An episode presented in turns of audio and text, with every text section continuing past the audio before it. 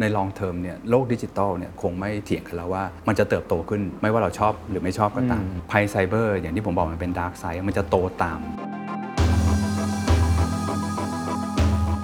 ผมทราบมาว่าทางเจเวลเคยโดนเหมือนกัน ใช่ครับใช่ โอ้โห คือเป็นบริษัทที่ให้คำปรึกษาเรื่อง Cyber Security แต่โดนเหมือนกัน น่าจะมีบทเรียนที่แชร์ให้กับเราได้นะครับ แล้วอย่างที่ผมบอกว่า crisis เนี่ยมันแข่งกับเวลา ทุกวินาทีไม่ใช่นาทีเนี่ยทุกวินาทีที่หายไปเนี่ย data ของคุณขึ้นมาอยู่ในเว็บแล้ว This is the Standard Podcast. Eye opening for your ears. The secret sauce. สวัสดีครับ ผมเคนนักครินทร์และนี่คือ The Secret Sauce Podcast What's your secret? Cyber Security หรือความมั่นคงทางไซเบอร์เป็นภัยคุกคามที่ใหญ่มากๆนะครับในปัจจุบันเราคงได้เห็นข่าว ไม่ว่าจะเป็นหน่วยงานไหนภาครัฐ ภาคเอกชน โดนจับเรียกค่าไถ่หรือที่เรียกว่า ransomware ในระยะหลังเพิ่มมากขึ้นเรื่อยๆนะครับเหตุผลเพราะอะไรครับ เพราะทุกคนกระโดดเข้าสู่โลกดิจิตอลครับในช่วงโควิดเป็นตัวเร่งปฏิกิริยาครับไม่ว่าจะเป็นเรื่องของ Big Data เรื่องของ Cloud เรื่องของ Automation AI DeFi Cryptocurrency เมื่อทุกคนกระโดดไปสู่โลกดิจิตอลครับ ก็ทำให้ภัยคุกคามก็คืบคลานมาสู่โลกดิจิทัลเช่นเดียวกัน ผมขออนุญาตใช้คำนี้แฮกเกอร์โจรเก่งขึ้นเยอะนะครับ และมันเหมือนไวรัสครับ คือมันกลายพันธุ์พัฒนาขึ้นไปเรื่อยๆ สิ่งที่เราต้องทำคือป้องกันให้ได้ครับว่าสิ่งที่เกิดขึ้นนี้จะไม่ส่งผลเสียหายต่อเรา เพราะมันไม่ใช่แค่เรื่องของตัวเงินอย่างเดียว แต่มันเป็นเรื่องของ reputation ครับ วันนี้เป็น case study ที่น่าสนใจครับ เพราะว่าบุคคลที่มาพูด พูดเข้าใจง่ายมากๆ และบริษัทของเขา แม้ว่าจะเป็นผู้เชี่ยวชาญด้าน Cyber Security แต่เขาเคยโดนแฮกเกอร์มาก่อนครับ เคยโดนเรื่องของภัยคุกคามนี้มาก่อน น่าสนใจครับ เพราะเขาจะมาแชร์บทเรียนของเขาด้วยครับว่าเขาโดนอะไร และเขาเปลี่ยนแปลงตัวเองอย่างไร อะไรคือการกู้วิกฤตกลับมาได้ และอะไรคือบทเรียนที่เขาจะแชร์ให้กับเรา เพื่อให้เราป้องกันไปได้ ผมพูดคุยนะครับกับพี่จ๊อบครับ ดรชัยยุทธชุนหาชาครับ CEO ประธานเจ้าหน้าที่บริหารกลุ่มบริษัท g a b l e จำกัดนะครับ รับรองว่าสิ่งที่คุณจะได้ฟังหลังจากนี้ ไม่ใช่เรื่องของเทคโนโลยีอย่างเดียว แต่คือเรื่องของ process เรื่องของ procedure และเรื่องของคนเรื่องของผู้นำครับ อยากชวนคุยตัวบริษัทก่อน g a b l e ทราบมาว่าทำเรื่อง IT solution หรือเรื่องของ digital transformation ครับหรือ service ต่างๆ ตรงนี้เนี่ย มันนานมาก 30 ปีใช่ครับใช่ไหมครับ32 ปีแล้วฮะ โอ้โหนานมากเลยครับผมเห็นอ่าอนาคตก่อนใครเหมือนกันนะฮะเล่าให้ฟังนิดนึงครับว่าได้ครับ ในอดีตทำอะไรมาก่อนแล้วมีการเปลี่ยนผ่านอะไรจนมาถึงปัจจุบันครับ ได้ครับ เราเติบโตมา 32 ปีอย่างที่คุณเคนบอกนะคครัรับบ เรามาจากที่เราเรียกว่า SI System Integration ปะแต่ปัจจุบันเราเนี่ยเราเป็นเราเรามองตัวเองว่าเราเป็นคนช่วยธุรกิจ ให้เขาสามารถก้าวผ่านโลกของ ผมเรียกว่าอนาล็อกแล้วกัน โลกปัจจุบันเนี่ย ให้ไปสู่โลกดิจิตอลได้นะครับด้วย solution ต่างๆ ซึ่ง Objective ของธุรกิจที่อยากจะไปโลกอนาคตเนี่ยแน่นอนเพราะว่าโลกอนาคตดูหอมหวนนะฮะครับในดิจิตอลเนี่ยมี opportunity ใหม่ๆ มีโอกาสอะไรต่างๆ ที่ที่เขาอยากจะเข้าไปถึงเนี่ยครับดังนั้นแต่ก่อนเขาเข้าไปถึงเนี่ยมันจะต้องมี solution หลาย ๆ อย่างที่เตรียมความพร้อมให้เขาเข้าไปอยู่ครับในโลกนั้น จะได้เติบโตได้อย่างสมบูรณ์นะครับครับเอ่ออย่างเช่นเอ่อคุณเคนคงได้ยินบ่อย ๆ เรื่องของ Big Data ใช่ครับ Big Data นี่คือทำให้เรารู้จัก customer เรามากขึ้น ทั้งกว้างขึ้นลึกขึ้นครับใช่ไหมครับเอ่อหาธุรกิจใหม่ ๆ ได้ เราก็เข้าไปช่วยธุรกิจเอ่อทำเรื่องของ Big Data ทำ Analytics Data Analytics Data Scientist ต่างๆแล้วก็มี Service ทางด้านนั้นเอ่ออีกอันหนึ่งก็เรื่องของ Cloud Technology วันนี้ Work Anywhere Anytime ผมว่าเป็นเป็นคำศัพท์ที่ทุกคนเอ่อใช้กันเยอะมากใช่ใช้แล้วก็กันทำเยอะเป็นเรื่องมากปกติใช่ มันจะทำให้ ผมมองว่าทำให้องค์กรเนี่ยรีเซลนมากว่าครับอยู่ตรงไหนก็ได้ปรับตัวยังไงก็ได้ efficiency ก็สูง อย่าง work from home hybrid workplace เนี่ยใช่ครับจะจะจะเหมาะสมมากที่สุดเลยครับนะครับอีกอันหนึงก็คือบริษัทอยากลดต้นทุน เพราะการแข่งขันในอนาคตสูงมากครับเรื่อง cost เป็นเรื่องสำคัญ ดังนั้นการที่เราใช้หุ่นยนต์เข้ามาช่วยทำ automation ต่างๆเนี่ยก็เป็นอีก solution หนึ่งที่ธุรกิจควรให้ความสนใจใช่ไหมซึ่งเราก็จะช่วยในในฝั่งนี้ด้วยนะคครัรับบแต่สิ่งที่สำคัญทั้งหมดเลยเอ่อผมแน่นอนว่าโลกของดิจิทัลมันมี bright side มันก็ต้องมี dark side ครับนะครับผมว่า solution เรื่องของ cyber security เป็นอะไรที่สำคัญ ซึ่งอืมจริง ๆ ก็เป็นสิ่งที่เราคงจะมาอยากจะมาพูดคุย หรือแชร์ experience กันในวันนี้ด้วยนะคครัรับบก็ทั้งหมดเนี่ยเป็น solution กว้าง ๆ แต่เรายังมี service อย่างอื่นด้วยนะครับ แต่อันเนี้ยสี่สี่ห้าข้อเนี่ยเป็นตัวที่ช่วยทำให้ธุรกิจสามารถ transform ตัวเองไปอยู่โลกดิจิทัลได้ เราเลยมองตัวเองว่าเราเป็น tech enabler company อ๋อคือช่วย enabler ให้ business ธุรกิจอื่นสามารถครับก้าวข้ามผ่านไปสู่ยุคของดิจิทัลได้อย่างสมบูรณ์แบบครับคือจาก System Integrator ใช่กลายเป็น Tech Enabler ใช่ครับตรงนี้ครับใช่ครับ อยากให้เล่านิดนึงได้ไหมครับ ก่อนที่เราจะไปเจาะเรื่อง Cyber Security ครับซึ่งผมคิดว่ามันเป็นภัยค่อนข้างใหญ่ควรจะคุยกันเยอะหน่อยนะครับใช่ครับนอกเหนือจากเรื่อง Cloud Big Data ที่เราคุยกันไปค่อนข้างเยอะครับแล้วเนี่ยไอการเปลี่ยนผ่านบริษัทโมเดล Business จากคนที่เป็น System Integrator เนี่ยมาถึง Tech Enabler เนี่ยมันยากแค่ไหน แล้วก็วิธีการเข้าหาลูกค้าบริบทมันเปลี่ยนไปยังไงครับ ผมยกตัวอย่างอย่างนี้ดีกว่าว่าหลายหลายหลายท่านในวงการตอนนี้เนี่ยครับเอ่อเราพูดถึงเรื่องดิจิ t a ลทรานส์ฟอร์เมชันถูกไหมครับ ใช่ครับ อ่าแต่ส่วนใหญ่เราจะพูดในพาร์ทของ consultancy อ่า ว่าวาง architect มันควรจะเป็นยังไงอะไรอย่างเงี้ยแต่ part ของ execution น่ะที่เอ่ออาจจะต้องยกให้กับอีกอย่าง SI เป็นคนทำให้ ครับ เพราะว่าเขาเป็นคนที่ execute เป็นคน operate ให้ ดังนั้นการ transform เรามันไม่ได้ยาก เรามีพื้นฐานจากเป็น operation execution อยู่แล้ว วันนี้เราแค่ on top เป็นเรื่องของ consultancy เข้าไป ดังนั้นอะธุรกิจก็จะได้ประโยชน์ว่าตั้งแต่ต้นน้ำยันปลายน้ำเนี่ยเราสามารถรับรับทำได้ครับก็คือเราทำพาร์ท execution มานานมากแล้วใช่ครับวางระบบอะไรต่างใช่ๆตอนนี้อาจจะเป็น consult ด้วยใช่ครับช่วยวิธีคิดในเชิงกลยุทธ์ใช่ในเชิง business ด้วยครับแล้วก็เอาไอ้ service ที่เรามี solution ที่เรามีไป plug in ตรงนี้ถูกต้องครับนะครับอะทีนี้เราคุยเรื่อง cyber security ครับ ผมคิดว่ามันมีคำนี้เกิดขึ้นในช่วงเวลาเนี้เยอะมาก เพราะใช่ทุกคนเข้าสู่โลกออนไลน์กันหมดถูกครับเข้าสู่ cloud big data อย่างที่เราพูดกันเอา AI เข้ามาใช้นะครับ หรือเรื่อง cryptocurrency เองครับ DeFi เองครับข่าวเยอะมากใช่ครับประเทศไทยนี่ข่าวเต็มไปหมด ผมเอาอย่างนี้ก่อน Cyber Security ในความหมายของ j b e r คุณจ๊อบเนี่ยมันคืออะไร แล้วตอนนี้มันคืบหน้าไปถึงไหน องค์ประกอบมันมีอะไรบ้างครับ อย่างที่ผมเรียนไปสักครู่เมื่อกี้ว่าโลกดิจิตอลมันมีทั้ง bright side กับ dark side ฮะ cyber part นี่มันเป็น dark side ดีกว่า ถ้าตอบคำถามคุณเคนว่าตอนนี้ระบาดหนักไหมระบาดหนักมาก ระบาดหนักเราเราตื่นเช้าขึ้นมาเราดูหนังสือพิมพ์เนี่ยผมเจอกับทุกวันโอ้ในประเทศไทยก็เยอะตอนนี้เราเป็น top two ของในเอเชียนะครับที่เราโอ้เราโดนเหมือนโควิดเลยนะฮะใช่ก็เหมือนโควิดเลยเออนะครับผมคิดว่าปัจจัยมันมีหลายปัจจัยเหมือนกัน แต่ครับว่าพอมานั่งรวบรวมแล้วมัน make sense เนอะเอ่ออย่างที่เราคุยกันทุกคนอยากเข้าไปอยู่ในโลกดิจิตอลครับถูกไหมครับเอ่อโควิดที่คุณเพนพูดสักครู่เมื่อกี้เป็นตัวเร่งลองย้อนกลับไปนะครับก่อน ก่อนโควิดนะครับถ้าเราบอกว่าวันนี้บริษัทไทยนะไม่เอาบริษัทต่างชาติให้พนักงาน work from home 80% 90%ผมว่ามันไม่ได้มันเป็นไปไม่ได้ ผมนี่แต่ก่อนนี่คุยซูมยังไม่เป็นเลยใช่ไม่เคยใช้ใช่นะใช่เออเอ่อผู้ผู้ใหญ่ในบริษัทหลายคนบอกว่าใช้ Zoom Meeting ใช้ทีมมิ팅อะไรก็ตามเดี๋ยวเรื่อง Secret มันจะหลุดออกไปใช่แต่พอรัฐบาลประกาศล็อกดาวน์มา ทุกคนไม่มี choice ครับดังนั้นผมกำลังจะบอกว่าคนทุกคนเนี่ยพร้อมและไม่พร้อมอืม เข้าไปอยู่ในโลกของดิจิตอลครับซึ่งเป็นโลกใหม่ที่หลาย ๆ คนก็ยังไม่เข้าใจมันดีพอครับรู้แต่ข้อดีของมันครับนะครับแต่ว่า dark side ของมันเนี่ยเรายังไม่ได้รู้เท่าทันเพียงพออความเสี่ยงมันก็เลยเกิดอันนั้นข้อที่หนึ่งที่ที่ผมคิดว่าเป็นเป็นปัจจัยที่ทำให้ระบาดถึงทุกวันนี้ อันที่สองคือเรื่องอย่างที่คุณเคนพูดไปสักครู่เมื่อกี้ว่า d e f i หรืออะไรก็ตามเนี่ยผมใช้คำว่าการกระจายไม่รวมศูนย์อยู่ที่ศูนย์กลางดีกว่า การ control อะเพราะอย่าลืมว่า character ของ digital world เนี่ยคือมันต้องความรวดเร็ว ใช่ มันจะต้องไร้ขอบเขตครับและพรมแดนถูกไหมครับ แต่ถ้าทำสิ่งเหล่านี้ได้เนี่ยมันจำเป็นต้อง decentralize มันออกไป ครับ เมื่อไหร่ที่เกิด decentralize มันเกิดอาการมีปัญหาทันที ผมอาจจะพูดทฤษฎีไปนิดนึงให้เห็นภาพนะคุณเคนกับผมน่าจะสมัยเด็กๆเนี่ย นี่ผม assume ว่าเรารุ่นเดียวกันนะครับเอ่อเราต้องสมมุติเราจะ transfer เงินครับโอนเงินเนี่ยเราต้องไปที่แบงก์นะครับเราทำมือถือไม่ได้ใช่อ่าคุณเคนลองคิดถึง process ในการไปโอนเงิน ตั้งแต่ตื่นมาอาบน้ำแต่งตัวขับรถไปหาที่จอดรถแบงก์ก็ยากมากนะฮะคือผมกำลังจะบอกว่า process ทุกอย่างอะมันมันไปรวมศูนย์อยู่ที่สาขาครับจากนั้นห้างสมัยก่อนก็ไม่มีอืมนะครับจอดรถขึ้นไปเดินผ่านยามกรอกฟอร์มต่อแถวเพื่อไปคุยกับพนักงานว่าเอ้ยผมต้องการโอนเงินหรือถอนเงินในบางอย่างที่จะออกมาเซ็นลายเซ็นคุณเซ็นมีปัญหาเหมือนผมอะผมเซ็น5ทีไม่เหมือนกันอืมใช่เนี่ยกว่าจะเซ็นได้ ถ้าโอนเงินเยอะ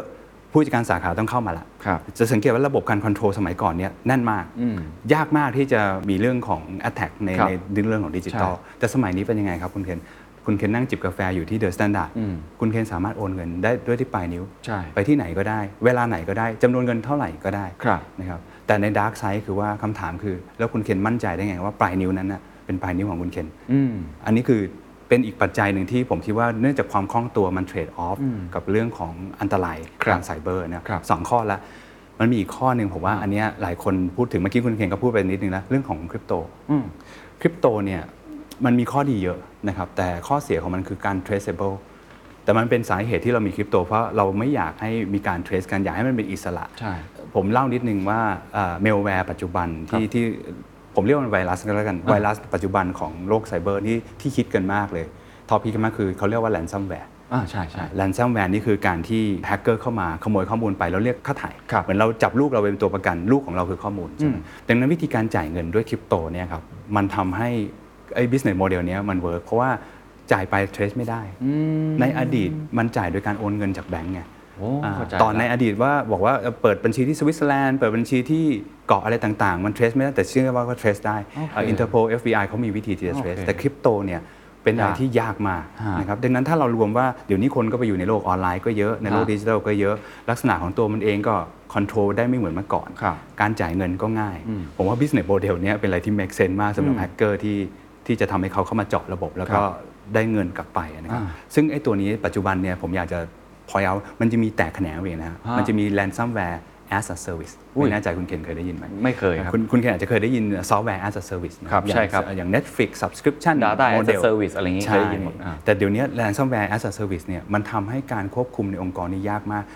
character ของมันเอ่อแชร์เอ่อพูดสั้นๆ คือเป็นมือปืนรับจ้างดีกว่าโอ้อ่าสมมติผมกับคุณเคนนี่เราอ่าเราก็ไม่ได้เป็นอ่าเราเขียนโปรแกรมอาจจะไม่ได้ไม่ได้ถนัดมากเท่าไหร่แต่ถ้าเราสมมติว่าเรา เราบอกเราอยู่องค์กรแล้วไม่ happy อะอ่าแล้วเราอยากจะเป็นแฮกเกอร์ขึ้นมาเดี๋ยวนี้มันทำได้ไงอืมอืมปัญหาคือคุณเคนก็ติดต่อไปที่ไอ้ไอ้ตัว Service ransomware as a service เขามีโปรแกรมทุกอย่างอ่าสำเร็จรูปพร้อมไว้อยู่แล้วโอ้อ่าแล้วเราก็เอามา profit มาแบ่งกัน โอ้ แล้วเราก็เป็นคนในองค์กรด้วย โอ้ นี่เป็นโจทย์ง่ายมาก โอ้โห มัน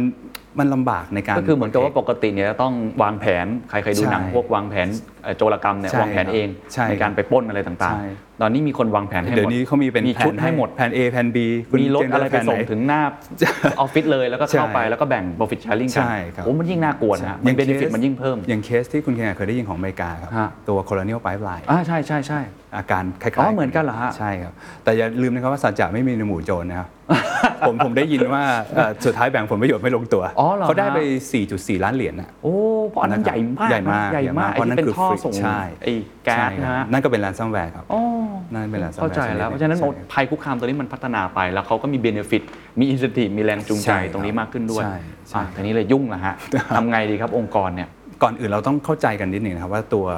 เอ่อผมเรียกว่ามันเป็นไวรัสดีกว่าคุยคุยกันง่ายๆเนาะมันเหมือนโควิด -19 อะฮะ เราต้องเข้าใจมันก่อนว่า character ของมันเนี่ยการป้องกันมันเหมือนวัคซีนถูกไหมครับอ่าเราฉีดกี่เข็มอืมยี่ห้อไหนประเทศไหนก็ตาม มันไม่มีอะไรร้อยเปอร์เซ็นต์ครับแต่ถามว่าควรฉีดไหมควรป้องกันไหมควรอืมเพราะว่าถ้าเราเกิดติดขึ้นมาเนี่ยการ recover มันง่ายอืมไม่ตายดีกว่าอาการผมว่าเหมือนกันเลยนะครับการป้องกันหรือการที่กลับไปดูองค์กรของเราเนี่ยมันมีอยู่แค่2อสประเด็นเท่านั้นเองครับนะครับประเด็นแรก คนให้ความสำคัญเรื่องเทคโนโลยี ผู้บริหารอาจจะกลับไปคุยกับฝั่งไอทีว่าวันนี้เทคโนโลยีของเรามีความพร้อมมากแค่ไหน ซึ่งผมคิดว่ามันเป็นสิ่งที่เราทำกันอยู่แล้วใช่นะครับดังนั้นว่าเฟิร์มแวร์ยี่ห้ออะไรควรจะมี firewall ไหมอันเนี้ยอืมแต่สำหรับผมเนี่ยไอตัวเทคโนโลยีเนี่ยมันเป็นแค่ประมาณ 50%อะอันนี้จากประสบการณ์ส่วนตัวครับเลยนะครับมันมีอีก2 factor ที่ต่อให้เทคโนโลยีดีแค่ไหน ก็ไม่สามารถปกป้องได้ factor ที่ 2 คือเรื่องของ process และ policy คือนโยบายขององค์กรว่า คุณมีนโยบายเขียนเอาไว้เปล่าว่าครับที่คุณมี เครื่องมือที่ดีที่สุดอืม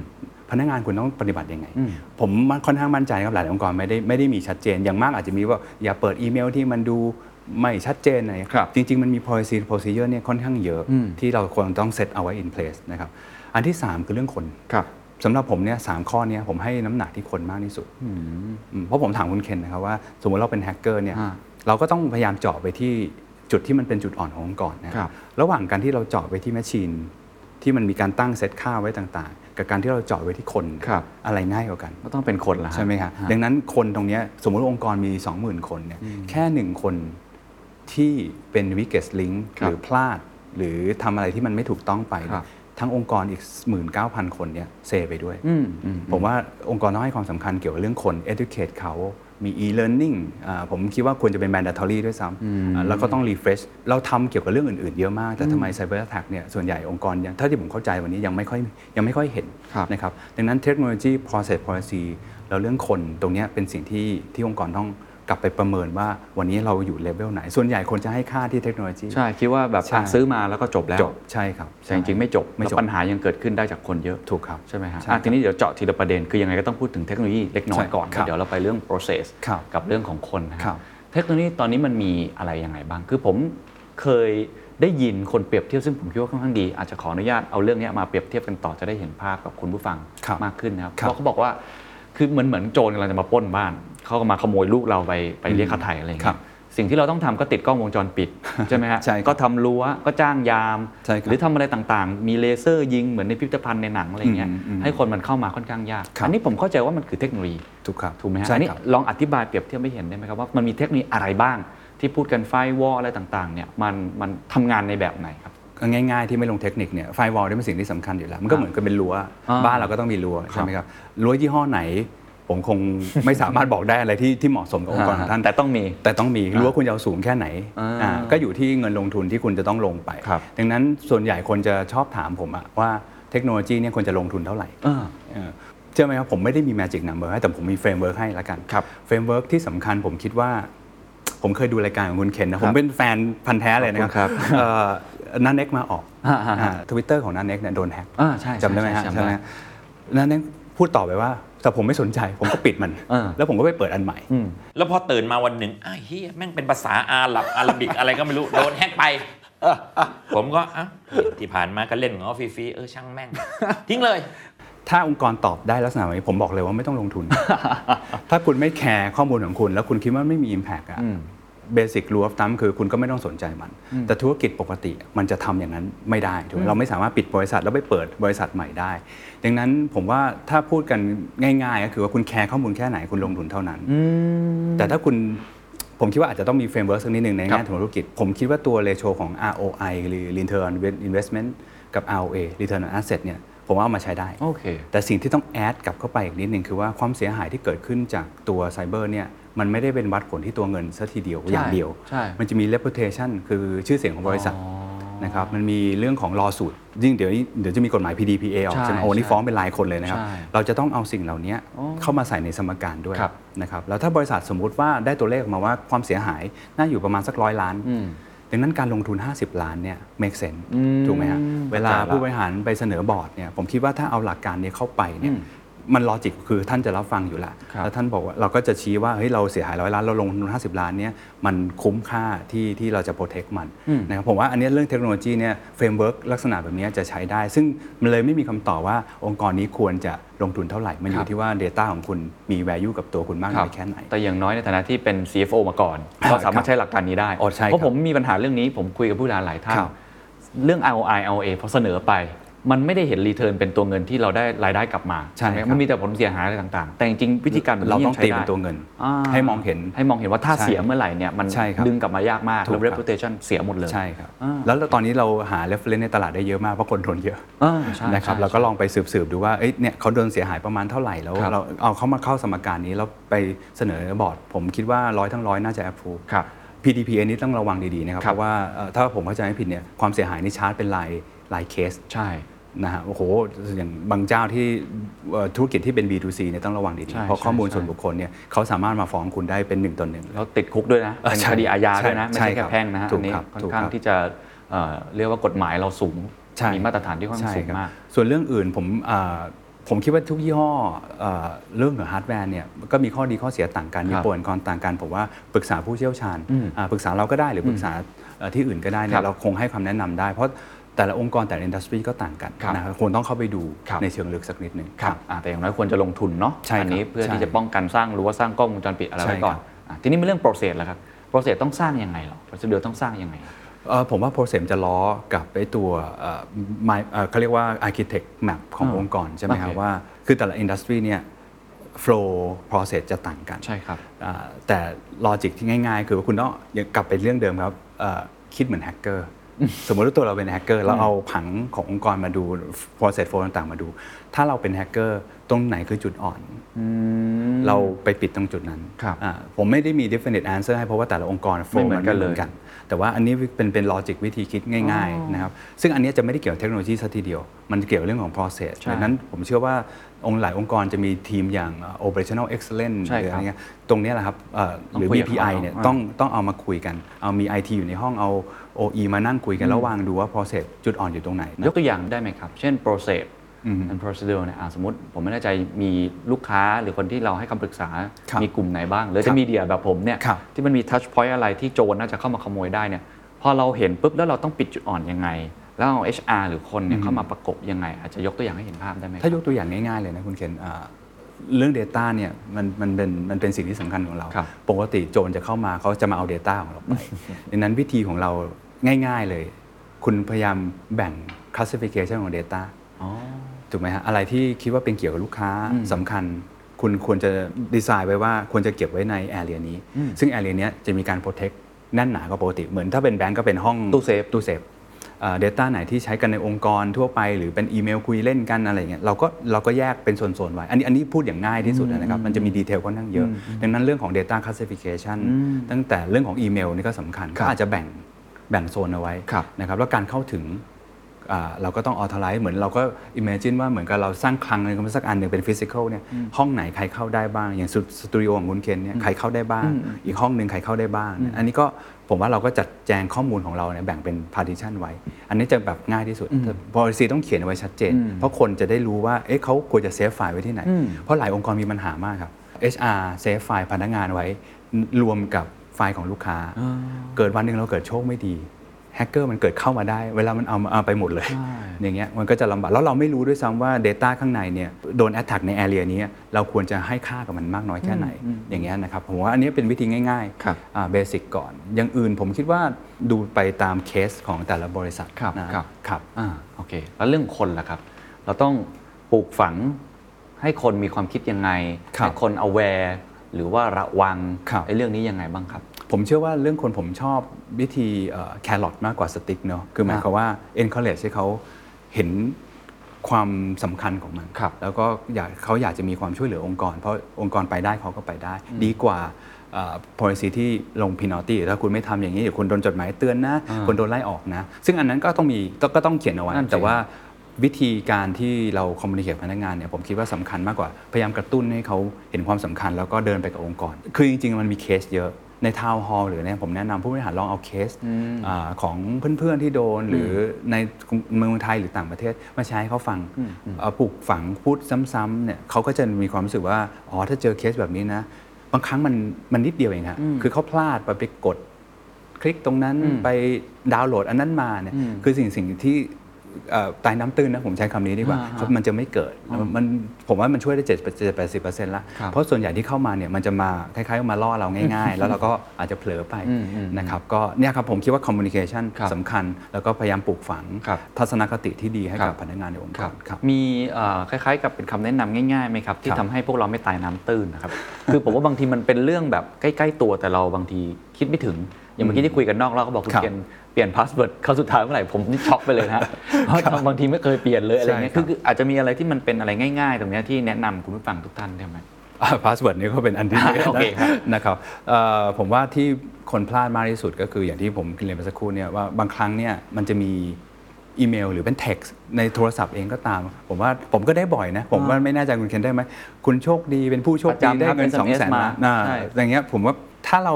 มีสติที่ดีเนี่ยเราคงไม่คลิกกันเนาะแต่แน่นอนบางวันเราก็อาจจะมีความเหนื่อยบางครั้งมันก็เนียนมากนะครับเดี๋ยวนี้แฮกเกอร์ก็ message มาเนี่ยหน้าตาเหมือนโลโก้เหมือนทุกอย่างเราเผลอไปคลิกตอนนี้ไปมันมีเป็นสร้างเป็นตัวละครนะฮะ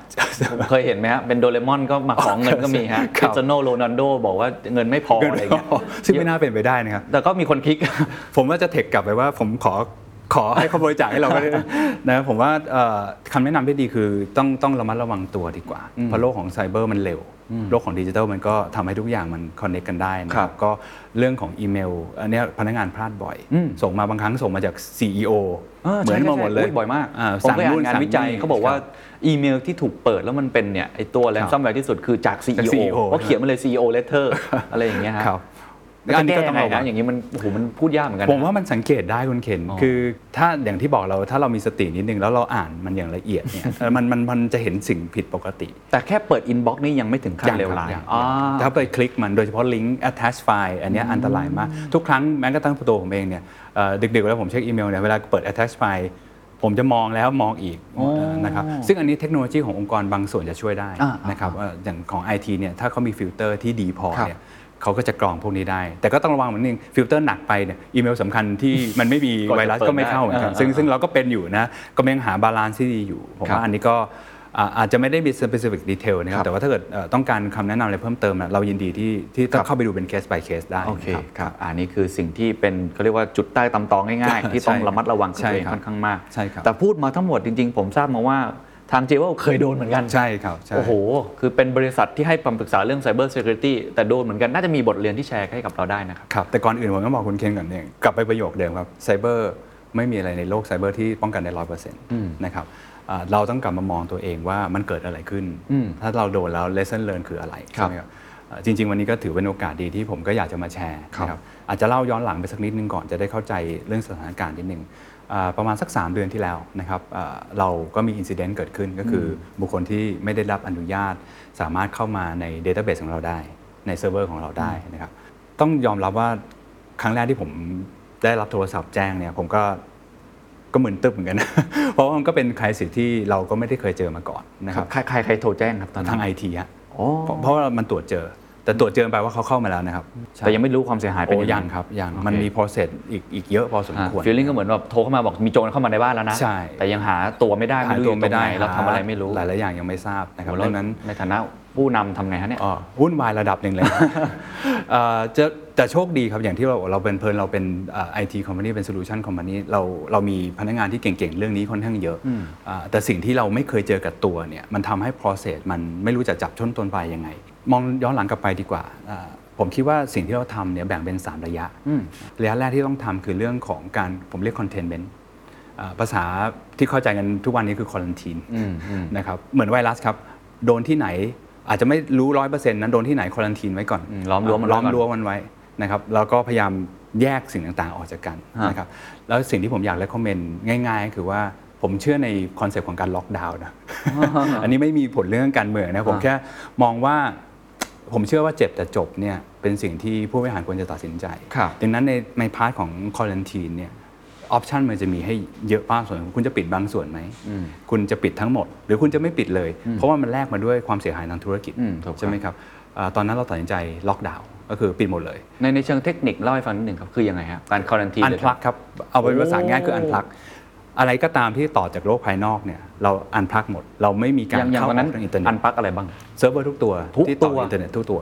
ถ้าลูกค้าทำไงฮะเนี่ยอ่าตอนนั้นเราต้องพักไว้ก่อนนะ ผมถึงบอกว่าผมเชื่อในโมเดลเจ็บแต่จบ แต่ก็สื่อสารสื่อสารว่าเกิดก็สื่อสารครับสื่อสารแน่นอนว่าหลังจากนี้เราจะใช่มีเรื่องนี้เกิดขึ้นถูกต้อง และและไอ้การ unplug ออกมาเนี่ยมันมีความเสียหายอะไรบ้างในระยะสั้นอ๋อแน่นอนงานเดินไม่ได้งานเดินไม่ได้เลย เซลล์เดินไม่ได้เลย operation ทำอะไรไม่ได้เลยนะนี่มันเป็นเราเป็นธุรกิจ service ถูกไหมฮะถ้าเป็น manufacturing ก็คือผลิตสินค้าอ่าไม่ได้เลยโอ้จะเป็นลักษณะแบบนั้นแต่อันเนี้ยมันเป็น judgment ของผู้บริหาร แต่ผมแนะนำนี่สาเหตุสาเหตุที่แนะนำเพราะว่าถ้าเราไม่ unplug เนี่ยเราจะไม่สามารถหาก้นของหลุมได้นะครับการ unplug มันมีข้อดีสองอย่างคือหนึ่งข้อมูลไม่มีวันที่จะรั่วไปเพิ่มกว่านี้อ่าเราไม่รู้ว่ามันรั่วไปเท่าไหร่ แต่มันจะไม่รั่วเพิ่มกว่านี้เพราะเรา unplug มันแล้วครับอันที่ 2 คือ attack ไวรัสต่างๆ มันไม่สามารถเข้ามาเพิ่มได้อืมอืมอ่าดังนั้นเราเราล้อมรั้วไปละ เราก็จะได้พุทโฟกัสของเรามาดูในแอเรียที่ตกลงเสียหายเท่าไหร่ มันอยู่ตรงไหนบ้างครับโดยที่ไม่ต้องวอรี่ว่า มันเป็น variable factor ใช่ไหมครับอันนั้นผมถึงถึงถึงแนะนำแต่นั้นผมเข้าใจครับว่ามันต้องแลก trade off กันกับเรื่องเวลาที่จะต้อง shutdown เหมือนล็อกดาวน์ครับใช่ความเสียหายเกิดขึ้น แล้ว unplug ไปนานเท่าไหร่ครับตอนนั้น ของเรา unplug ที่เป็น complete unplug อยู่ไม่กี่วันครับ ไม่กี่วันอ๋อซึ่งมันจะเป็น part สองที่ที่ผมจะพูดนิดนึงว่าครับขณะที่เรา unplug เนี่ยสิ่งที่ต้องทำคู่ขนานกันไปคือต้องหาให้เจอว่าครับตกลง Data ที่หายไปคืออะไรอืม Data คำว่าหายหมายความว่าแฮกเกอร์เข้ามาเขาไม่ได้ delete นะครับ เขาอาจจะส่งไฟล์เข้ามา encrypt ไว้ทำให้เรา access เข้าไฟล์ไม่ได้เขาส่วนใหญ่จะไม่ไม่ delete เพราะว่าเขาไม่ได้อะไรนอกจากความสะใจใช่ไหมแต่เขาจะจับไฟล์ตรงนั้นเป็นตัวประกัน ถ้าคุณเคนอยากได้ไฟล์นี้คืนจ่ายมาเท่านี้เข้าใจนะเหมือนจับลูกเราเป็นตัวประกัน เราต้องหาให้เจอว่าไฟล์ตรงนั้นเนี่ยเราโดนตรงไหนบ้างครับครับแต่อีกอันหนึ่งที่สำคัญคือว่าแล้วไฟล์อะไรที่มันรั่วไปบ้าง คือมันมีหายกับรั่วจริงรั่วเนี่ยจะยากแล้วมันใช้เวลา เพราะว่าผมผมยกตัวอย่างอย่างร้อยกิกะไบต์เนี่ยถ้าขนาดไฟล์โดย average เนี่ยคุณคุณเคนกำลังพูดถึง 7 7 0 0 0 เจ็ดแปดหมื่นโฟลเดอร์นะเป็นแสนไฟล์อะแล้วของใครบ้างอย่างที่ผมบอกเมื่อกี้ Data Classification ครับถ้าเราไม่มีระบบป้องกันที่ดีตั้งแต่แรกเนี่ยโอ้โห การหาก้นของหลุมเนี่ยยากมาก แล้วมันใช้เวลานานซึ่งแล้วทุกวินาทีที่คุณเคนล็อกดาวน์เหมือนเราปิดเมืองอะครับมันมีความเสียหายทางเศรษฐกิจเกิดขึ้น อันนี้ก็เป็นสิ่งที่บริษัทต้อง make decision แต่ผมก็ยัง recommend ว่าช่วงต้นเนี่ยถ้าเราไม่ล็อกดาวน์เนี่ยเราไม่รู้จริง ๆ ว่าตกลงมันยังไปเพิ่ม ครับ หรือ ไวรัสมันเข้ามาเพิ่มหรือเปครัล่าบนั่นคือระยะที่หนึ่งนะครับอันนี้อาจจะใช้เวลาผมคิดว่าถ้าใน best case เนี่ยสองถึงสามวันเนี่ยผมคิดว่าถือว่าเร็วละอ่านนะครับแต่ว่าถ้าเป็นอาทิตย์ก็มันจะเริ่มความเสียหายมันจะเริ่มมากขึ้นเรื่อยฮะๆอ่าระยะที่ 2 ผมเรียกว่าเป็น recovery นะครับในการกู้สิ่งต่างๆ กลับมา ซึ่งรวมถึงการที่เราจะไปสแกนหาตัวของเชื้อของมันว่าอยู่ที่ไหนบ้าง อันนี้ผมก็มี recommendation เหมือนกัน แต่ว่าเป็น judgment ของผู้บริหารเช่นกันครับนะครับ หลายที่ผมเห็นว่าเขาพยายามจะรีบเอาระบบเขาทั้งหมดเนี่ยขึ้นออนไลน์อีกครั้งหนึ่งเพราะเรื่องคความเสียหายทางเศรษฐกิจครับแต่ผมยังแนะแนะนำว่าเราจัด priority แล้วเราค่อยๆเอาขึ้นนะฮะบางแผนกไอทีอาจจะมาแจ้งเราว่า เขารู้ว่าไอเรียแค่ 1 กับ 2เนี่ยที่มีความเสี่ยงในการโดน attack 3 4 5โอเคครับพี่อืมผมแนะนำว่าคุณสแกนทั้ง5ครับทั้ง 5 อัน เพราะว่า เหมือนไวรัสอะมันมีแบบไม่แสดงอาการอืมผมเห็นเคสนะครับที่อยู่อยู่ในเมืองไทยเนี่ยเอ่อหลายคนรีบเอาขึ้นกลับไป โดนเบิ้ลนะโอ้อ่ามีบางเคสโดนโดน3รอบโห after shock นะซึ่งผมคิดว่าความเสียหายมันไม่ใช่คูณ 3 หรือคูณ2นะครับ ผมให้มันเป็นยกกำลัง 2 ยกกำลังจริง3ซึ่งมันทำให้บริษัทมันเซได้ ตรงนี้ผู้บริหารก็ต้อง make decision ว่าเอ่อเราตกลงเราจะเอาอย่างไง ก็ต้องค่อยใช่ ผมก็จัด priority ได้ เอาอันที่เซิร์ฟเวอร์ที่เกี่ยวกับลูกค้า เกี่ยวกับธุรกิจของเรา เอาให้ clean ให้เรียบร้อยค่อยๆเอาขึ้นอืมผมเชื่อว่าบริษัทใหญ่ๆมีมีเป็นร้อยเราเองก็มีเป็นร้อยตัวเหมือนกัน มันต้องใช้เวลาต้องอดทนนิดนึง ระยะนี้จะใช้เวลานานเกือบเดือนนะๆอืมเพราะถ้าเราสแกนอย่างละเอียดเนี่ยเราเอาเฟิร์มแวร์มาลงอัปเดตเอ่ออะไรต่างๆ เอาตัวดักจับใส่เข้าไป บางครั้งมันก็ทำงานได้ช้าลง เพราะมันจะ run หาไวรัสอยู่ในเครื่องตลอดเวลาครับใช่ไหมครับพนักงานก็ต้องเข้าใจนะครับ ตรงนี้ก็ผมคิดว่าระยะที่ 2สำคัญว่าการแผนการที่จะ recover หรือการเอาขึ้นไป อีกข้อหนึ่งที่ผมลืมพูดไปก็คือว่า ถ้าระบบป้องกันตอนต้นที่เราคุยกันดีเนี่ยคุณเราควรจะมี backupอืมอืมอืมดังนั้นเรื่อง Data Loss ไม่ควรจะเป็นเรื่องใหญ่อืมอ่าบางองค์กร backup ทุกวันอืมอย่างมาก Data ก็หายไปแค่ไม่กี่ไฟล์เท่านั้นเอง ซึ่งผมว่า recover 80-90%ผมว่าองค์กร happy ละอ่าแต่ถ้าเกิดระบบป้องกันไว้ดี วัคซีนเราฉีดไว้ไม่ดี คุณไม่ได้ backup เลย เดือนหนึ่งเมื่ออัพอัพทีนี่อันนี้ก็เดือดร้อนละอ่าคราวนี้จะทำยังไงครับครับ Data ที่เราใช้อยู่หายไปแต่ของน j นี้ a b l e back up ไปแล้ว backup ไปอ๋อเราได้มาคืนมาประมาณโอ้95-96%ภายในวันเดียวโอ้ซึ่งอันนี้เราเราprocess ตรงนี้เราค่อนข้างแข็งแรงนะครับอ่าก็เราเลยไม่ค่อยห่วงเรื่อง Data Loss เท่าไหร่อ่านนะครับเอา step ที่3ครับอะอันนี้ 1 กับ 2 จบไปก่อนนะครับ3เนี่ยผมคิดว่าบางคนมองเป็น option nice to have อะแต่สำหรับผม ผม recommend ว่าเป็น must have นั่นก็คือการ build for future คือการเราเอา lesson learn ที่เราเจ็บตัวมาเนี่ยมันเกิดจากเทคโนโลยีหรือเปล่า process ไหมหรือ people อืมเราเอามาปิด gap มันอืมอย่างที่ผมบอกไปมันไม่มีโลกอนาคตก็ไม่มีอะไรป้องกันได้ร้อยเปอร์เซ็นต์ครับ แต่เป็นผมนะครับ ผมไม่อยากเจ็บที่จุดเดิมอืมอืมผมอยากเรียนรู้เลยถ้าโดนอีกครั้งหนึ่งผมขอโดนจุดอื่นอืมเราจะได้เรียนรู้อะไรใหม่ ๆ เพิ่มขึ้น ผมคิดว่า part ที่3เนี่ยขณะนี้เองเราก็ยังทำอยู่อ๋อเรา lesson learn มามาพูดคุยกันในหมู่พนักงาน เรามีการแชร์ใน town hall ครับนะครับแล้วเราก็บอกว่าเดี๋ยวเราจะลงทุนอะไรเพิ่มเติม เราจะมี process อะไรที่เปลี่ยนไปครับขอความร่วมมือพนักงานครับผมว่านี่คือ positive attitude ว่านี่ไงเราโดนมาแล้วเราเหนื่อยด้วยกันนะ ทุกคนจำได้ว่ามันเหนื่อยไหมนี่คือสิ่งที่เราจะต้องครับ ทำต่อไปในอนาคตอ่านนะครับซึ่งการป้องกันกับความสะดวกสบายปกติ มันจะเป็นอะไรที่มันตรงข้ามกันถูกฮะใช่ไหมฮะอ่าพนักงานก็ต้องเข้าใจแล้วก็พยายาม balance ให้ธุรกิจเดินได้ในขณะที่ความปลอดภัยก็ต้องมีอ่านะครับโดยสรุปนี่โดนเพราะอะไรครับ ปัญหาใหญ่ช่องโหว่อยู่ตรงไหนฮะ ช่องโหว่ก็มาจากแถวแถว policy กับ process แล้วก็เรื่องคนอ๋อเหรอฮะนะครับอ่าน นะฮะอย่างที่บอกว่าเทคโนโลยีเราเนื่องจากเป็น IT company เนี่ยเอ่อระบบของเราค่อนข้างstandard อยู่แล้วครับแต่ว่ายังไม่ได้ร้อยเปอร์เซ็นต์นะครับเอ่อเรายังต้องลงทุนเพิ่มอยู่ ครับอันนี้เราครับ เรารู้ละเหมือนกับเรามีเซิร์ฟเวอร์เอ่อเราอาจจะหย่อนยานเรื่องการอัปเดตเวอร์ชันของมันอะ ซึ่งอันนี้ไม่ใช่ความผิดของระบบนะความผิดที่คนเนี่ยอ๋อ policy ก็มีอยู่แล้วคุณต้องอัปเดตอะทำไมคุณไม่อัปเดตอ๋ออันนี้คือปัญหาของ j a b l e ที่โดนใช่อัแล้วมันคือจุดไไเล็กอัปดตๆน้อยอ๋อๆเท่านั้นเองที่ที่ที่ทำให้เราอาจจะด้วยโชคด้วยหลาย ๆ อย่างครับที่มันอาจจะเข้ามาตรงช่องพอดี แต่ว่าเราอยู่ด้วยบนโชคชะตาไม่ได้ครับเราก็ต้องเตรียมความพร้อมเรื่องนี้ แล้วสรุปปัญหานี้เคลียร์ไปหรือยังครับ เคลียร์แล้วครับเคลียร์ตอนนี้เราร้อยเปอร์เซ็นต์แล้วตอนนี้เสียหายรไปเยอะไหมครับ เสียหายไปเสียหายอ่าผมว่าในในเชิงของ financial ไม่ได้เยอะมาก เพราะว่าช่วง ช่วงที่เรา shutdown ไปมันไม่ได้มันไม่ได้ยาวนานเท่าไหร่อ่าส่วนเรื่องของอ๋อเมื่อกี้ผมลืมพูดอีกไปว่าพาร์ท recovery พาร์ทที่พูดไปทั้ง 3 stage เมื่อกี้มันเป็นแก้แก้ไขสิทธิ์ในเรื่องของ system เนาะอืมpart ที่คุณเคนถามเมื่อกี้ว่าเราเสียหายเยอะไหมเนี่ยเราต้องเดินสายเกี่ยวกับเรื่อง human side โอ้ human side ก็คือเอ่อไม่ว่าลูกค้าฮะคู่ค้าของเรา vendor regulator เองครับแล้วก็ต้องพนักงานเองเนี่ยผมเองก็ต้องเอ่อพนักงานเองผมก็ต้องออก town hall ใช่ไหมครับเอ่อตัว แผนกฝั่งของเซลล์เราเทคนิคของเราก็ต้องเดินสายหาลูกค้าอธิบายให้เขาเข้าใจ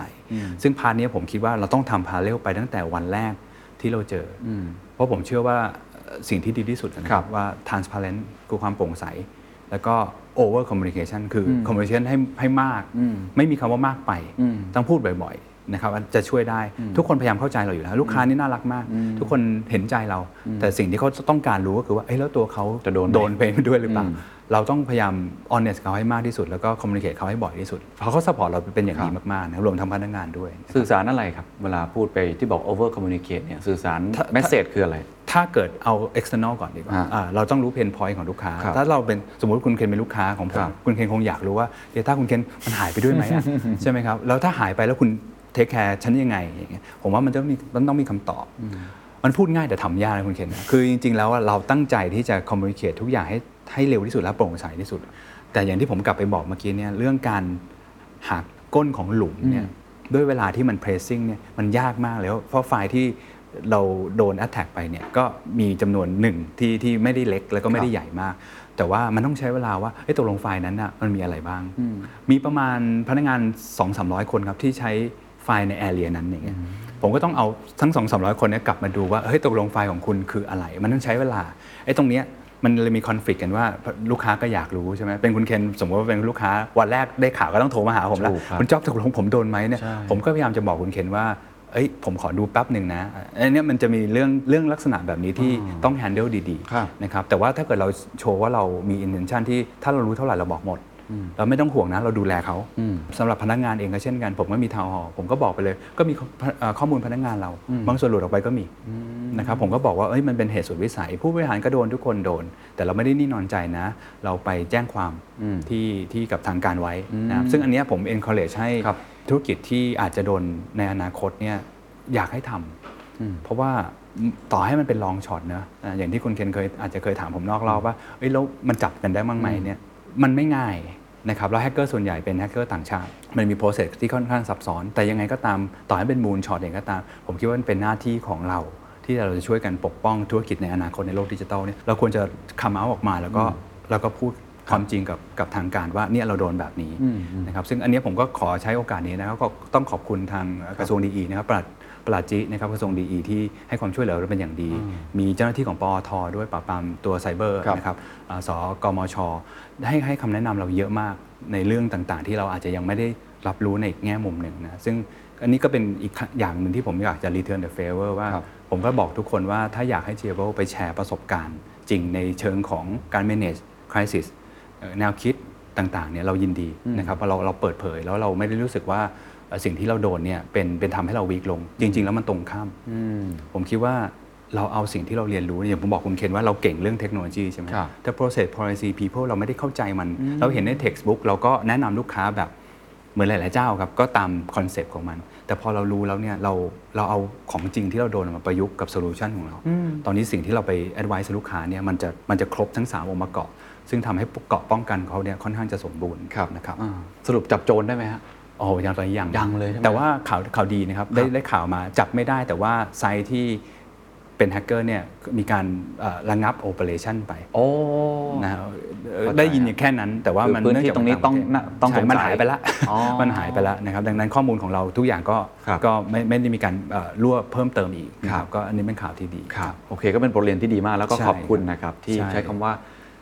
กล้าหาญมากที่มาช่วยกันแชร์ใช่ไหมครับเพราะว่าจใช่ริงครับๆเรื่องนี้เอ่อบางบริษัทไม่อยากจะพูดสักเท่าไหร่เวลาโดนอะไรแบบนี้ครับอันนี้ขอบคุณมากที่เป็นบทเรียนนะครับครับ หลังจากนี้ยังไงต่อครับ บทเรียนที่ได้มาเอามาปรับใช้มีอะไรที่เปลี่ยนแปลง policy หรือเปลี่ยนแปลงนโยบายในการบริหารคนในการสื่อสารไปค่อนข้างเยอะไหมครับ lesson learn นะครับเอ่อผมว่ามี2อสาข้อนะกลับไปที่ที่เราคุยกัน ตอนนี้เรารู้แล้วว่า technology is not everything อ่านะครับเราให้ความสำคัญในเรื่อง process policy มากขึ้นอีกเยอะครับจริง ๆ บอกว่าสิ่งที่เราจะ invest เพิ่มเติมเนี่ยเทคโนโลยีเป็นแค่ผมว่าไม่ถึงครึ่งนะที่เหลือเราจะมา invest เรื่องคนทำยังไงที่จะ equip เขาอ่าจัด e-learning ไหมจัดเอ่อ training ต่างๆทำให้เขา aware ไหมนะครับผมว่าต้องถ้าเราปิดแก็บเรื่องคนกับ policy ได้เนี่ยมันช่วยไปได้เยอะมากนะครับอ่าฮะอันที่สองคือเราคิดว่า ไหนๆเราก็เรียนรู้กันแล้วว่าการป้องกันไม่ใช่ร้อยเปอร์เซ็นต์เราควรจะมี BCP plan ไหมอ๋อตัว business continuity plan โอ้นะครับหลายธุรกิจผมเชื่อว่ามี BCP plan สำหรับไฟไหม้ใช่ครับน้ำท่วมใช่ครับจราจนทำไมธุรกิจถึงจะไม่มี BCP plan สำหรับ Cyber Attack เออไม่เคยไม่เคยได้ยินเท่าไหร่ น้อยนะฮะว่าตอนนี้ผมได้ยินอย่างวงการอย่างธนาคารเริ่มมี แต่ว่าหอ่าลาย ๆ ผมเชื่อว่าหลาย ๆ อินดัสทรียังไม่ได้ให้ความสนใจกับมันอืยังคิดว่ามันเป็นอะไรที่ไกลตัวครับเอ่อเราเองก็เคยคิดว่าเป็นไกลตัว เอ๊ะทำไมเขาจะมาสนใจเราอืมแต่ว่า ทุกอย่างเกิดขึ้นได้ตอนนี้ะครับไซส์ไหนก็ไม่สนแล้ว ใช่ใช่ไหมครับใช่แล้วอย่างที่เราคุยกันไปตอนต้นว่ามันง่ายมาก เดี๋ยวนี้มันมี as a service อืมอืมคุณอยากจะ attack ใครใครไม่ happy กับเราเอ่อเขาสามารถเอ่อก่อเหตุได้ตลอดเวลา ดังนั้น BCP plan สำคัญนะครับอีกอันหนึ่ง character ที่ผมอยากจะแชร์คือ ผมเองในส่วนตัวก็เคยผ่าน crisisในองค์กรอื่นๆนะครับไม่ไฟไหม้ก็เคยเจอมาครั้งหนึ่งเอ่อน้ำท่วมนี่ผมคิดว่าหลายๆคนเคยเจอจลาจลเนี่ยก็ก็ผ่านมาหลาย ๆ อย่าง แต่วันที่เจอ cyber attack เนี่ยมันมีอะไรบางอย่างที่ผมมีความรู้สึกมันไม่เหมือน มันไม่เหมือนมันมันเหมือนกับเราจะต้องรับศึกที่มันค่อนข้างจะหลายด้านอ่าอย่างไฟไหม้น้ำท่วมเนี่ยเราเห็น damage ค่อนข้างชัดเจน สมมติไฟไหม้เรารู้ห้องนี้ ตึกนี้ยูนิตนี้ อะไรอยู่ในนั้นเราเราหาได้ง่าย ๆ แต่ไซเบอร์เนี่ยอย่างที่ผมบอกคุณเคนกว่าเราจะรู้ว่าตกลงอะไรมันรั่วไปบ้างเนี่ยโอ้โหใช้เวลานานมากเลย อันนั้นอันนั้นเป็นข้อที่หนึ่ง อีกอันหนึ่งคือ ภัยธรรมชาติมันไม่เคยเอาข้อมูลเราไปขายเนาะแต่ไซเบอร์แอ t แทกเนี่ยมันคือคอของเขาเลยว่าว่าเราดังนั้นเราจำเป็นต้องดิวกับคนอื่น ความเสียหายของคนอื่นด้วยที่ไม่ใช่ตัวเรา มันเลยมีเอลเมนต์หลาย ๆ อย่างที่มันมันค่อนข้างจะซับซ้อนอยู่เหมือนกันนะครับ แล้ว reputation ของบริษัทเอ่อความเชื่อใจ เนี่ยมันใช้เวลานานในการสร้างกลับมา ผมคิดว่าพวกนี้มันไม่ใช่ตัวเงิน แต่ว่า business ควรจะต้อง aware ใน part นี้ด้วย อันนี้คือเราก็เลยแนะนำว่า BCP plan จะช่วยได้ครับวันที่เกิดขึ้นคุณจะไม่มืดแปดด้านนะคุณรู้ว่าแต่ละคนต้องทำอะไรบ้างนะครับแล้วสุดท้ายที่เราเรียนรู้ว่า ผมคิดว่าคนที่ผมเคยบอกว่าคนเป็นจุดอ่อนที่สุดใน3 factor ฮะคนอาจจะเป็นสาเหตุหลักที่ทำให้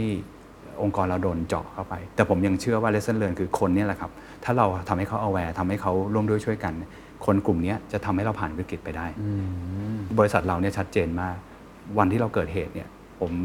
เซตวอลลุ่มขึ้นมาใช่ไหมครับ เราเรียก A ทีมแล้วกัน เราเอาคนที่เกี่ยวข้องเข้ามาแล้วเอามาร่วมกัน แล้วก็พยายามทำให้เขาเข้าใจและ aware เขาตระหนักถึงปัญหา คนกลุ่มนี้นะครับที่ช่วยทำให้บริษัทเนี่ยสามารถผ่านพ้นวิกฤตไปได้ด้วยดีและรวดเร็วนะครับนี่คือผมคิดว่าเราเราจำเป็นต้อง identify A ทีมไว้ในใจ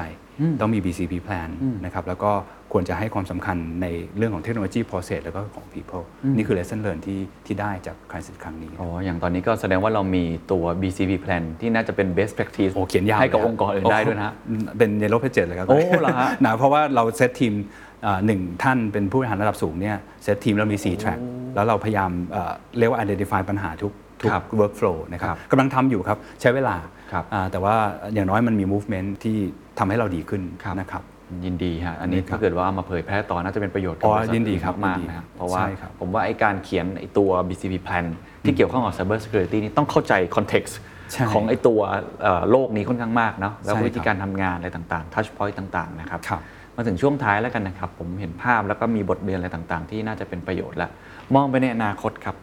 ภัยมันจะมากขึ้นนะเราคุยตั้งแต่ต้นว่ามันจะมากขึ้น เทรนด์มันจะเป็นยังไงต่อครับ ในเรื่องของ cyber security องค์กรต้องปรับตัวยังไงต่อต้อง address ปัญหานี้อย่างจริงจังมากน้อยแค่ไหนครับครับ ผมว่าใน long term เนี่ยโลกดิจิตอลเนี่ยผมว่าทุกคนมันคงไม่เถียงกันแล้วว่าเรา มันจะเติบโตขึ้น ไม่ว่าเราชอบหรือไม่ชอบก็ตามเพราะทุกคน จำเป็นต้องอยู่ในโลกของ 4.0 โลกของดิจิตอลภัยไซเบอร์อย่างที่ผมบอกมันเป็น dark side มันจะโตตาม digital world นะดังนั้นแน่นอนครับ Cyber Security solution ต่างๆ มันจะต้องเติบโตตามลักษณะแบบนี้ การป้องกันกลับไปเรื่องเดิม ป้องกันได้ไม่ได้ร้อยเปอร์เซ็นต์แฮกเกอร์ก็เก่งขึ้นทุกวัน sophisticate ขึ้นทุกวันซับซ้อนขึ้นทุกวัน ดังนั้น solution ต่างๆ ก็จะต้องเหมือนวัคซีนเนี่ยมีเชื้อโรคมันเก่งขึ้นทุกวัน วัคซีนก็ต้องพัฒนาต่อเนื่องไปทุกวัน แต่ถึงกระนั้นก็ตามเนี่ยเราก็ไม่ควรจะ ไม่ควรจะยอมแพ้ หมายความว่าเอ้ยไหนไหนป้องกันไม่ได้แล้วก็ปล่อยมันไปไม่ใช่ ผมคิดว่ามันเริ่มจาก awareness ของผู้บริหารขององค์กรก่อนว่า ถ้ามี awareness รู้ว่าความเสียหายเกิดขึ้นจริง แล้วมันสามารถเกิดกับเราได้เนี่ยแผนการป้องกันมันจะตามมาลูกน้องเราก็จะจะจะได้รับการสนับสนุนที่เขาพยายามจะหาวิธีมาช่วยเราป้องกันใช่ไหมคครัรับบผมคิดว่าองค์กรจะต้องให้ความสำคัญเป็นเรื่องแรก หลังจากนั้นเรื่องเทคนิคเรื่อง advisory เนี่ยผมว่าเราช่วยกันได้อยู่แล้ว อย่าง j a b l e เองก็เราก็พร้อมที่จะช่วยเหลือเรื่องพวกนี้นะครับผมคิดว่า ตรงเนี้ยไม่ใช่เรื่องยาก แต่ผู้บริหารจำเป็นต้องให้ความสำคัญกับมันก่อน แล้วทุกอย่างมันจะดีขึ้น เหมือนเราเชื่อในวัคซีนนะครับอ่าคนไม่ฉีดก็ไม่ฉีดถูกไหมครับใช่แต่ถ้าครับคนคนคิดว่าหลายคนต่อแถว ทั้งทั้งๆที่รู้ว่าป้องกันไม่ร้อยเปอร์เซ็นครัต์บแต่เขา aware ว่าเฮ้ยเขาติดโควิดเดี๋ยวเขาจะเดือดร้อนนะครับไอ้ตรงเนี้ยสำคัญอืมนะครับเหมือนกันครับถ้าเรา aware ว่าไซเบอร์มันเป็นภัยสำคัญเนี่ยเราก็จะให้ความสำคัญกับมันครับสุดท้ายแล้วกันนะครับครับเมื่อกี้เราพูดเรื่องอาเทคโนโลยีโปรเซสแล้วก็คนครับผมอยากพูดเรื่องผู้นำครับ เพราะเมื่อกี้คุณเจ้าก็แตะเรื่องผู้นำค่อนข้างมาก เพราะครับว่าจริง ๆ แหละถ้าเกิดผู้นำไม่เอาด้วยครับทั้งบริษัทมันก็ยากที่จะไปในทางนั้นใช่ไหมครับใช่ครับ มีอะไรที่คิดว่าผู้นำต้องให้ความสำคัญมากขึ้น ที่เขาต้องสื่อสารมากขึ้น หรือเขาต้องเปลี่ยน skill เปลี่ยน mindset บางอย่าง เพื่อที่จะป้องกันไอ้ปัญหา cyber security เนี่ยให้มันเกิดน้อยที่สุดผิดพลาดน้อยที่สุด อะไรคือสิ่งที่ผู้นำควรจะเปลี่ยนมากสุดครับ mindset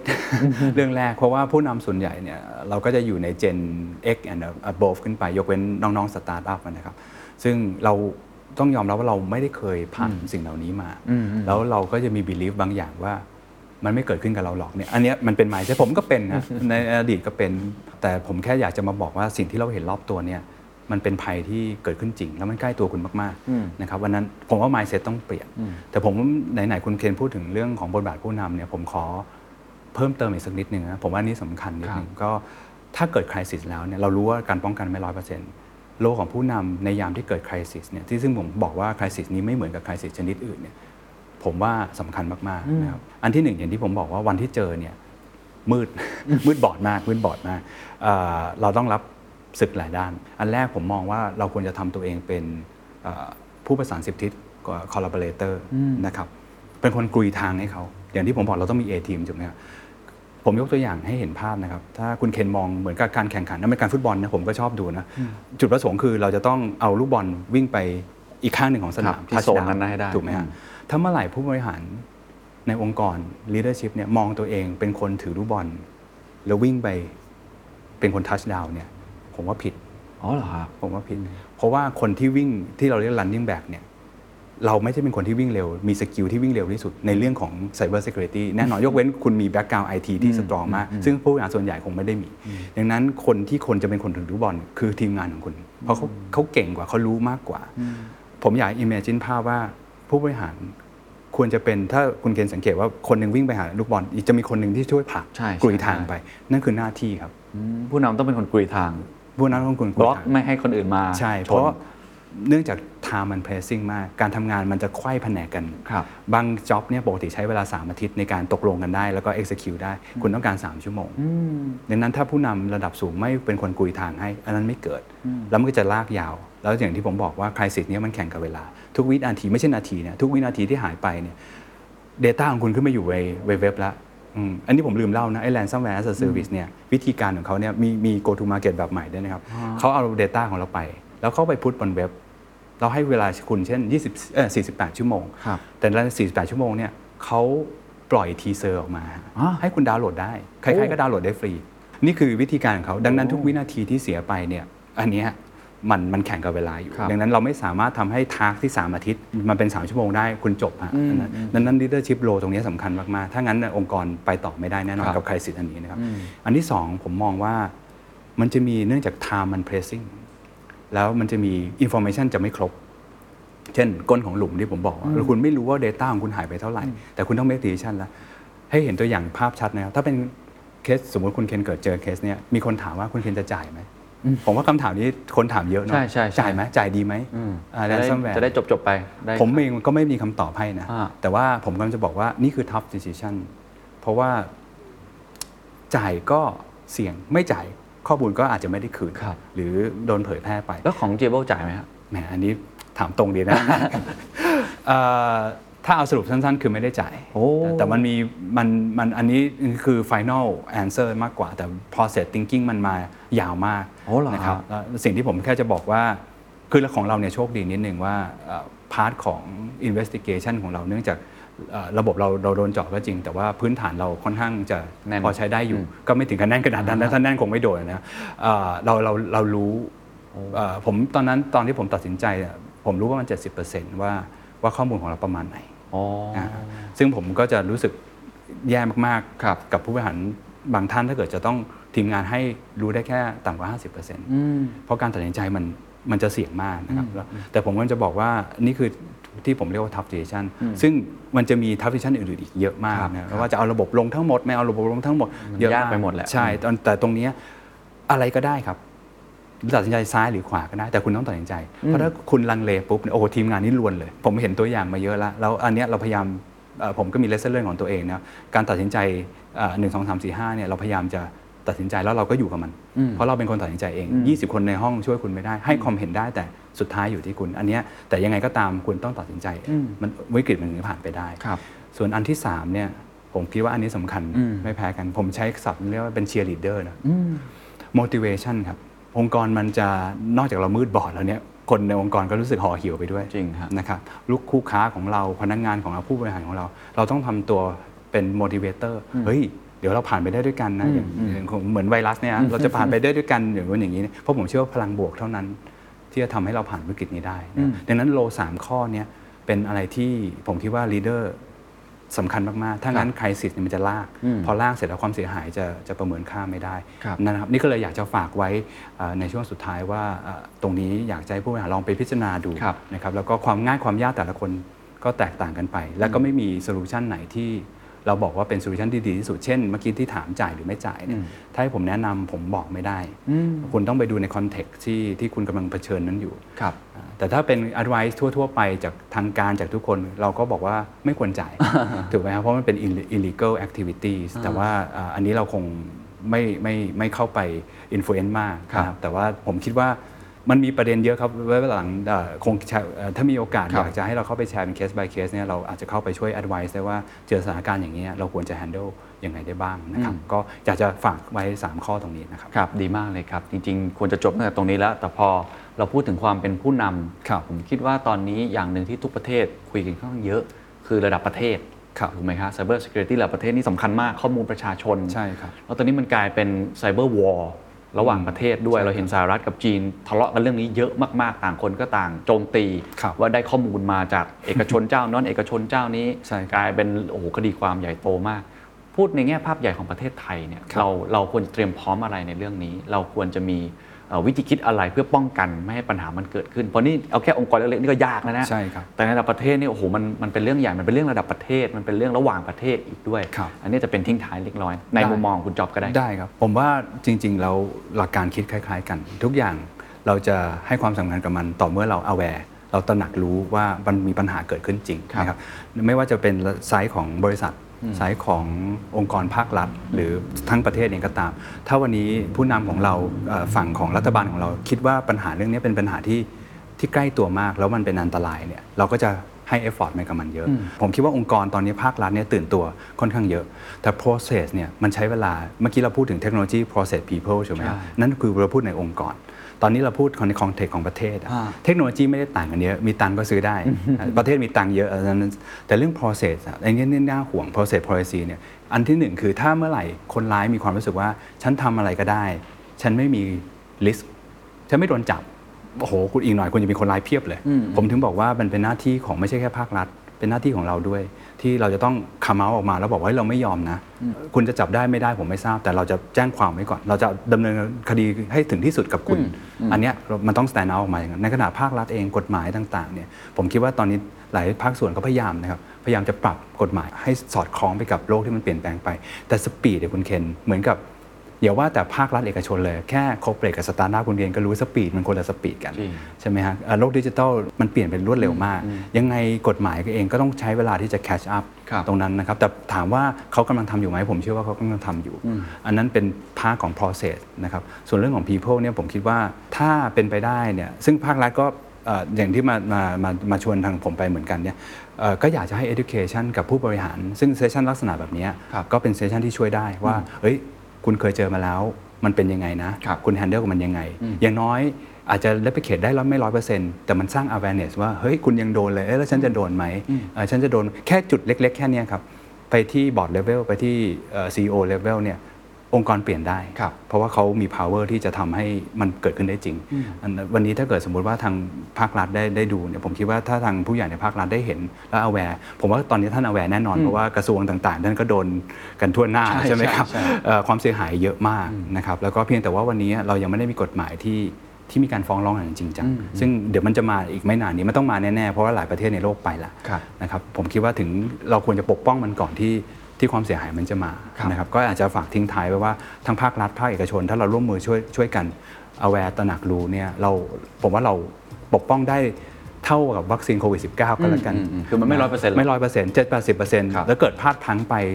ก็ไม่ได้เสียหายไม่มากเสียหายมากนะครับโอ้ขอบคุณมากเลยครับ วันนี้ที่มาให้ความรู้เรื่องครับ Cyber ยิน Security ดีครับแบบเข้าใจง่ายมากๆ แล้วก็มีเคสจริงมาด้วยรวมทั้งสะท้อนมาถึงตัวพวกเราด้วยว่าจริง ๆ แล้วไม่ใช่แค่เรื่องของเทคโนโลยีครับแต่ก็เรื่องของ process procedure แล้วสำคัญที่สุดคนคนแล้วหวังว่าคุณผู้ฟังใช่ครับทุกท่านจะได้รับประโยชน์ตัวนี้เอาไปปรับใช้แล้วก็เริ่มตระหนักกับเรื่องนี้มากยิ่งขึ้นอย่าลืมเปลี่ยน password And that's the secret sauce. ถ้าคุณชื่นชอบ The Secret Sauce episode นี้นะครับก็ฝากแชร์ให้กับเพื่อนๆ คุณต่อด้วยนะครับ และคุณยังสามารถติดตาม The Secret Sauce ได้ใน Spotify, SoundCloud, Apple Podcast, Podbean, YouTube และ Podcast Player ที่คุณใช้อยู่นะครับ และอย่าลืมติดตาม Facebook Fanpage The Secret Sauce เข้ามาติชมเข้ามาพูดคุยกับผมได้เลยนะครับ